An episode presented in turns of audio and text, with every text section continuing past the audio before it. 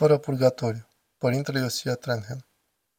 Bun găsit tuturor! Dumnezeu să vă binecuvânteze! Și mulțumesc că sunteți aici. Să aveți putere pentru zilele rămase din postul Sfinților Apostoli. Reflexia mea de astăzi o intitulez Fără purgatoriu. Aș vrea să vă vorbesc mai mult despre marele mister al morții și despre trecerea sufletului în împărăția lui Dumnezeu. Am făcut două reflexii de curând, una anumită rugăciunea pentru cei din iad, iar cealaltă călătoria sufletului după moarte, și m-am gândit că ar fi înțelept și benefic să vorbesc puțin și despre doctrina romano-catolică latină a purgatoriului și care este poziția, gândirea ortodoxă relativ la asta, pentru că au existat dezbateri între bisericile ortodoxă și romano-catolică în diverse perioade după Marea Schismă și e important să înțelegem nuanța credinței noastre referitor la asta. Rugăciunea pentru cei decedați nu este o controversă aici. Desigur este dacă provii dintr-un mediu protestant, deoarece marea majoritate a protestanților nu se roagă pentru cei plecați, ci au creat o învățătură care afirmă trecerea imediată a sufletului după moarte, fie în rai, fie în iad, de unde fie pot cădea din paradis, fie pot ieși din Hades. Eu doar subliniez că dacă ar fi adevărat, creștinii ar fi greșit în mod constant, pretutindeni în primii 1500 de ani ai bisericii, pentru că rugăciunea pentru cei plecați este veche și universală. De fapt, este practica evreiască care a precedat înființarea bisericii creștine. Așadar, de exemplu, dacă citiți în cartea a doua a Macabeilor, capitolul 12, în jurul versetelor 43-45, cred, veți vedea povestea marelui și dreptului Iuda Macabeul, care se duce la o bătălie. Cred că se confrunta cu un grec pământ, generalul Gorgias. Unii dintre soldații săi credincioși, evrei credincioși, au murit de mâinile păgânilor și acest lucru l-a întristat foarte mult pe Iuda, și când trupurile lor au fost scoase pentru mormântare, a constatat că cei care muriseră aveau medalioane păgâne sub cămăși și a atribuit lipsa lor de protecție divină acestui fapt. Și atunci a făcut două lucruri. I-a chemat pe toți credincioșii să se roage pentru suflete, în vederea învierii viitoare, să se roage pentru sufletele acelor soldați care muriseră și apoi a strâns o sumă mare de bani pe care a trimis-o la marele preot și a cerut să se facă jertfe și rugăciuni pentru mântuirea sufletelor acelor oameni care muriseră rău. Erau credincioși, făceau parte din poporul lui Dumnezeu, dar fuseseră compromiși grav și rezultatul a fost că au murit pe câmpul de luptă. Dar el nu voia ca ei să moară veșnic și deci s-a rugat pentru ei. Și rugăciunile sunt încorporate în unele dintre drepturile liturgice evreiești pentru cei răposați, pe care, desigur, evreii le practicau ca și apostolii și ca Mântuitorul nostru în viața sa liturgică de rabin evreu, atât în templu cât și în sinagogă. Deci rugăciunea pentru cei plecați nu se pune la îndoială aici. M-am gândit să arunc un citat frumos din Sfântul Augustin de Hipona. El spune, fiți atenți, fraților, nu trebuie să arătăm milă doar celor săraci în timpul vieții noastre, ci să încercăm să o arătăm și celor morți. Amintindu-ne de ce a făcut Iuda Macabeul, el spunea, este un gând sfânt să te rogi pentru cei morți ca să fie curățați de păcate. Vrei ca Dumnezeu să fie milostiv cu tine? Fii tu însuți milostiv cu alții și deci roagă-te pentru cei adormiți. Așadar, vedeți actul de a ne ruga pentru cei plecați dintre noi pe lângă faptul că este un act scriptural, străvechi, universal, este un act de milostenie, un act de caritate față de săracii adormiți. Îi considerăm săraci pe toți cei care au nevoie de ajutor, deși pe cei decedați. Așa că nu suntem. În dialogul nostru cu protestanții, biserica susține importanța rugăciunii pentru cei decedați. În dialogul nostru cu romano-catolicii, cu latinii, noi ortodoxii subliniem credința noastră tradițională, care nu include o credință asupra stării intermediare, adică acest concept de purgatoriu. Și aș vrea să descriu puțin acest lucru. În primul rând, purgatoriul nu a fost definit în mod serios de către latini decât după Marea Schismă și acesta e un lucru foarte important de reținut. Cele lucruri care au fost definite după schismă și care nu pot fi înrădăcinate clar în tradiția neîntreruptă a bisericii, sugerăm să fie considerate cu mare scepticism. Cu mare scepticism. Credința a fost deja dată sfinților și, așa cum am menționat de multe ori înainte, cu cât mai mult teologii fac afirmații în plus și sunt forțați de propriul lor accent pe logică să dezvolte, să aprofundeze și să extindă ceea ce este considerat a fi creștinismul de bază, de multe ori, desigur, aceste afirmații vor trebui mai târziu să fie renegate și vor trebui să fie ajustate și acesta e foarte mult și cazul purgatoriului. Vedem că purgatoriul a fost afirmat în sinoadele latine, de exemplu în 1270 la sinodul de la Leon, care a fost o încercare pe care noi o considerăm un sinod fals, mai târziu în 1439 la sinodul de la Ferrara Florența, care a fost iarăși o încercare de a unifica ortodoxii cu romano-catolicii, și apoi din nou în sesiunile finale ale Sinodului de la Trent, care a avut loc între 1545 și 1563. În 1563 a existat un decret privind purgatoriul, care a fost emis de Sinodul de la Trent, care a făcut două lucruri. 1. A afirmat existența purgatoriului pe care desigur ortodoxii o vor contesta din start, deoarece noi nu credem că este un loc. Un al treilea loc al sufletelor numit purgatoriu. 2. Dar apoi sinodul din Trent pentru latini a fost destul de conservator și a vorbit împotriva abuzurilor care se petreceau de sute de ani în vestul latin, a dat descrieri foarte detaliate ale suferintelor din Hades și câte sute de ani trebuie să stea oamenii acolo pentru diverse tipuri de păcate și cât de important e să faci cât mai multe milostenii, etc. A face asta a fost o provocare foarte mare pentru reformatorii protestanți din mișcarea latină. Noi ortodoxi pur și simplu, în timp ce susținem, desigur, mare importanța rugăciunii pentru cei răposați, în timp ce afirmăm realitatea statutului intermediar, nu credem în purgatoriu și aș vrea să dezvolt acest lucru. Latinii afirmă că purgatoriul este cu siguranță un loc. Asta s-a susținut la Trent, că există, că sunt suflete acolo, că e un loc al focului purificator, deci acolo lucrează un foc purgatorial unic, unde suferințele și pedepsele pot pregăti sufletul pentru așa numita viziune beatifică, așa cum se afirmă în Occident. Acum, după cum am menționat, acest lucru s-a dezvoltat și extins. Iar astăzi, ca în multe alte domenii, este dificil să vezi o înțelegere serioasă a purgatoriului la majoritatea romani-catolicilor. Ca în multe alte lucruri, una e pe hârtie și alta în practică. Noi, ortodoxi, în dialogul nostru cu Occidentul Latin, avem trei mari sfinți pe care îi considerăm campionii noștri. Noi îi numim în biserică stâlpe ortodoxiei și sunt adesea reprezentați împreună pe icoane. De fapt, dacă ați veni în parohia mea și v-ați uita pe peretele de sud al Sfântului Altar, i-ați vedea pictați împreună. Pe Sfântul Fotie cel Mare, în secolul al IX-lea, Sfântul Grigorie Palama, secolul al XIV-lea, și Sfântul Marcu al Efesului, secolul al XV-lea.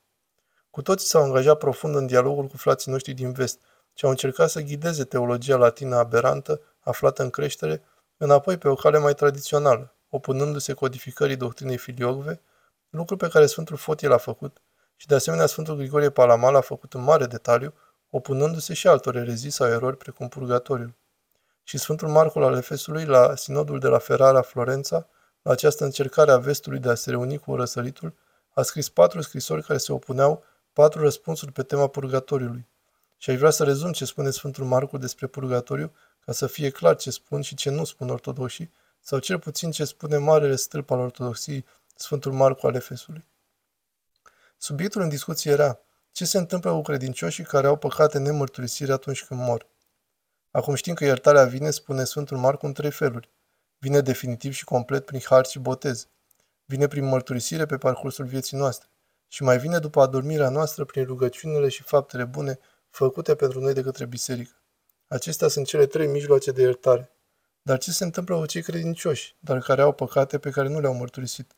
Ce se va întâmpla cu sufletele lor? Cum vor fi iertați dacă nu se pocăiesc? Și ce se întâmplă cu cei care au făcut păcate grave, s-au pocăit pentru ele, dar nu au adus încă roadele pocăinței?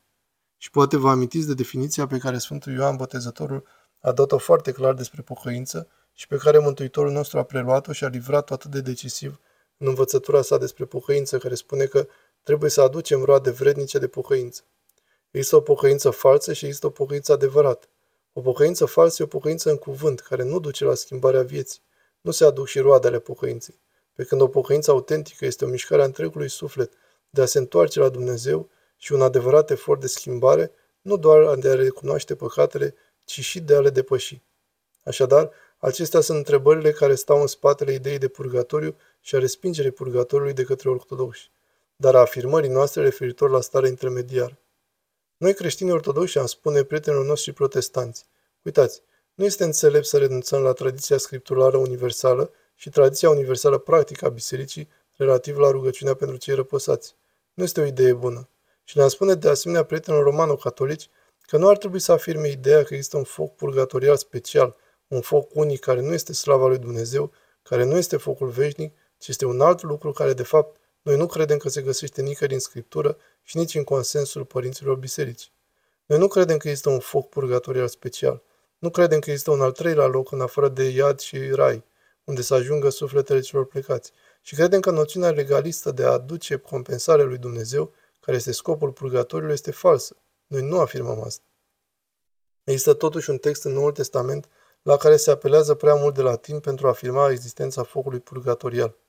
Acest text provine din prima epistolă a Sfântului Apostol Pavel către Corinteni și vi-l voi citi pentru a vă putea face o idee despre ce spune. Iată, e vorba de întâia epistolă către Corinteni, capitolul 3, versetele de la 11 până la 15. Căci nimeni nu poate pune altă temelie decât cea pusă care este Isus Hristos, iar dezidește cineva pe această temelie, aur, argint sau pietre scumpe, lemne, fân, trestie, lucrul fiecăruia se va face cunoscut, îl va vădi ziua Domnului. Pentru că în foc se descoperă și focul însuși va lămuri ce fel este lucrul fiecăruia. Dacă lucrul cuiva pe care l-a zidit va rămâne, va lua plată. Dacă lucrul cuiva se va arde, el va fi păgubit. El însă se va mântui, dar așa ca prin foc. Această referință care sună ca fiind de mare interes pentru cei care susțin această noțiune a unui foc purgatorial. Sfântul Marcu comentează acest text. El observă că e textul din Noul Testament la care apela latinii care susțineau această idee medievală a purgatoriului și subliniază câteva lucruri. Și dați-mi voie să menționez ce anume. În primul rând face referire la faptul că acest foc e unul de dovedire, nu de purificare. E un foc care testează, care dezvăluie, nu care lucrează ispășirea, nu care aduce beneficii. Al doilea lucru pe care îl notează e că nu doar păcatele trec prin asta, ci și faptele bune trec prin focul doveditor. Ceea ce înseamnă că, dacă iei ca referință acest text, ar fi evident că toți oamenii ar trebui să treacă prin acest foc purgatorial, ceea ce nu e de fapt învățătura latinilor, pentru că acest foc le arată pe toate cele bune, aurul, argintul, pietrele prețioase, dar și cei care nu le au, ci au lemne, fân, trestie, trec de asemenea prin el, pentru ca lucrul lor să fie descoperit. Acesta e al doilea punct. Apostolul mai afirmă, notează Sfântul Marcu, că trecerea prin acesta cu fapte rele nu aduce beneficii. Deci ideea trecerii prin focul purgatorial în învățătura latină este că îți va aduce beneficii, pentru că duce la o pedeapsă mântuitoare, la o purificare mântuitoare, la o suferință care îți aduce de fapt beneficii. Dar nu asta spune acest text. Acest text spune că cel care are lemne, fân, trestie, adică lucrurile cele rele, va fi păgubit, nu va obține un câștig. Observați de asemenea că acest lucru este menționat ca având loc în ziua aceea, în ziua cea mare, nu la moarte, ci în ziua în care va avea loc marea judecată. Așadar, nu este o trimitere la ceva ce se întâmplă în starea intermediară, ci se referă la ce se întâmplă la sfârșit. În cele din urmă, Sfântul Ioan Hristostom dedică multe comentarii acestui pasaj.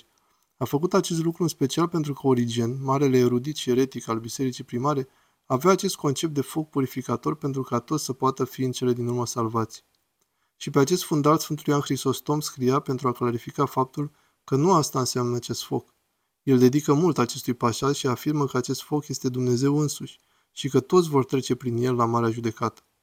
Pe unii focul îi va face radianți, iar pentru alții focul va fi distrugerea lor, vor fi arși, vor fi mistuiți. Și aceasta este învățătura Marelui Sfânt Ioan Hristostom. Deci nu cred că Sfântul Marcu combate faptul că acest text nu învață ceea ce latinii cred că învață. Permiteți-mi să mai spun câteva cuvinte despre ceea ce se întâmplă aici. Învățătura romano-catolică este că persoanele care s-au pocăit cu adevărat în această viață, dar care au murit înainte de a putea da răscumpărare, prin intermediul unor roade vrednice pentru păcatele lor, au suflete curățate după moarte prin intermediul acestei suferințe sau pedepse purgatoriale și sufletele acestor oameni sunt ușurate și prin rugăciunile, jertfele și ofrandele pe care credincioșii rămași în viață le fac pentru ei. Sfântul Marcu spune, da, oamenii sunt ajutați de rugăciunile și milostenia pentru cei decedați. Este adevărat. Aceasta e credința și practica universală și străveche a bisericii, fără îndoială. Dar faptul că sufletele sunt salvate de o anumită suferință purgatorială și foc purgatorial temporar nu se găsește nici în Scriptură, nici în scrierile Sfinților Părinți. Și dacă se găsește în vreo povestire sau alta care poate fi citată sau afirmată de vreun părinte, este o poziție minoritară care nu ar trebui să devină sursă pentru inventarea unei noi dogme. Cei din Hades suferă chinuri, nu focuri purgatoriale, spune Sfântul Marcu. El spune așa, cei care au plecat din această viață cu credință și dragoste, dar nu s-au pocăit pentru unele păcate mici, sau au avut păcate mari de care s-au pocăit, dar pentru care nu au adus roade demne de pocăință, trebuie într-adevăr să fie curățați. E adevărat că trebuie să fie curățați, dar nu printr-un foc purgatorial inventat sau printr-o pedeapsă bine stabilită într-un loc numit purgatoriu. Cum sunt atunci curățați? Sfântul Marcu pune această întrebare și răspunde la ea. Ei bine, spune el mai întâi că sunt curățați prin însăși experiența morții și prin teama pe care o simt cei care mor, fără să se fi mărturisit temeinic sau fără să se fi pocăit cu adevărat în profunzime. Orice preot cu minim de experiență pastorală a fost la patul de moarte al unor muribunzi la fel ca și aceștia. Enoriași credincioși însă care fie nu s-au spovedit temeinic înainte de moarte, fie au comis păcate grave și nu au făcut o pocăință serioasă. Și astfel Sfântul Marcu sugerează că însuși procesul morții, experiența morții este o pregătire care le ajută ca păcatele lor să fie cu adevărat iertate de Dumnezeu. El sugerează de asemenea că ei sunt purificați rămânând uneori în același loc pământesc înainte de a veni să se închine la Dumnezeu, astfel încât mișcarea lor de aici până acolo să fie împiedicată și să aibă o anumită greutate înainte de a fi onorați cu soarta celor binecuvântați. El spune că aceștia sunt curățați de teroarea slavei divine și de nesiguranța viitorului lor. Și apoi în cele din urmă spune că în cazul grave, credincioșii care nu s-au pocăit de anumite păcate sau nu au făcut o pocăință serioasă pentru păcatele mari, sunt ținuți în Hades pentru o vreme ca într-o închisoare, dar nu pentru totdeauna, și sunt curățați prin mustrarea conștiinței lor, care este mai rea decât orice foc. Dar nu sunt curățați de acest al treilea lucru inventat, acest foc purgatorial. Aceștia sunt curățați de rugăciunile și slujbele bisericii, spune el, și de faptele bune săvârșite de credincioși pentru ei, dar nu există un foc special care să chinuie pe păcătoși în Hades, cu atât mai puțin în al treilea loc inventat numit purgatoriu. Iar focul veșnic nu arde până la marea judecată. Asta înseamnă că toate viziunile de foc din viețile sfinților în care ei ar putea vedea pe cineva în foc și chinui de focul veșnic înainte de marea judecată, el spune că acestea sunt viziuni sau profeții ale unei epoci viitoare despre ceea ce va urma. Toată iertarea păcatelor după moarte vine numai de la Dumnezeu, nu de la cineva care face ispășire. Nu e necesară nicio răscumpărare sau plată pentru păcatele care sunt iertate. Cei iertați nu au nevoie să dea răscumpărare lui Dumnezeu, spune el, sau să fie pedepsiți de Dumnezeu, sau să fie curățați de un foc inventat pentru a putea moșteni paradisul. O mare parte din conceptul din spatele purgatorului și acest concept de răscumpărare și de a fi pedepsit suficient vine dintr-o noțiune de justiție, pe care Biserica Ortodoxă pur și simplu nu o afirmă. Și acest lucru este adus în discuție de Sfântul Marcu al Efesului în învățăturile lui. El spune că ideea că Dumnezeu, pentru a fi drept, nu trebuie să lase nimic nepedepsit, este pur și simplu nedovedită și nu este adevărată. El spune că iertarea este o eliberare de pedeapsă, ca și dezlegarea păcatelor, și afirmă că dezlegarea păcatelor și pedeapsa nu pot nici de cum coexista. Iertarea vine din bunătatea divină, iar bunătatea divină învinge ideea de dreptate.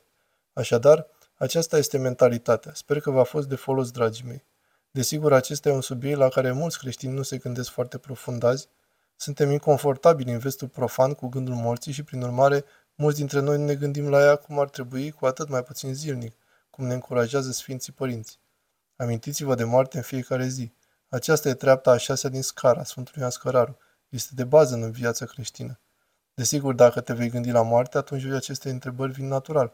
Dacă simțiți că, o, oh, e prea complicat, este probabil doar pentru că nu vă gândiți prea mult la moarte și nu ați luat așa de în serios și vă încurajez să o faceți. Gândiți-vă profund la moarte. Evident, avem o cantitate imensă de învățături în biserică, în scriptură și în sfânta tradiție a bisericii despre acest subiect. Efortul meu aici este de a vă ajuta să înțelegeți mișcarea sufletului, cum este pregătit sufletul prin pocăință și credință în această viață pentru a se îndrepta spre a fi cu Dumnezeu și cum răspunde biserica celor care au o pocăință care nu e pe deplin autentică și cum ar putea fi avantajați de rugăciune bisericii, pe care evident că biserica le-a practicat și continuă să afirme că sunt de mare folos pentru cei plecați dincolo. Și chiar credem că oamenii sunt foarte avantajați, credincioșii care nu sunt încă pregătiți pentru a moșteni împărția lui Dumnezeu, sunt foarte avantajați de rugăciunile și jertfele făcute pentru ei de biserică. Dar noi nu inventăm conceptul de purgatoriu și acest foc purgatorial unic. Noi nu credem că acesta există. Sper că acest lucru v-a fost de folos, dragii mei, și cer binecuvântarea lui Dumnezeu asupra voastră.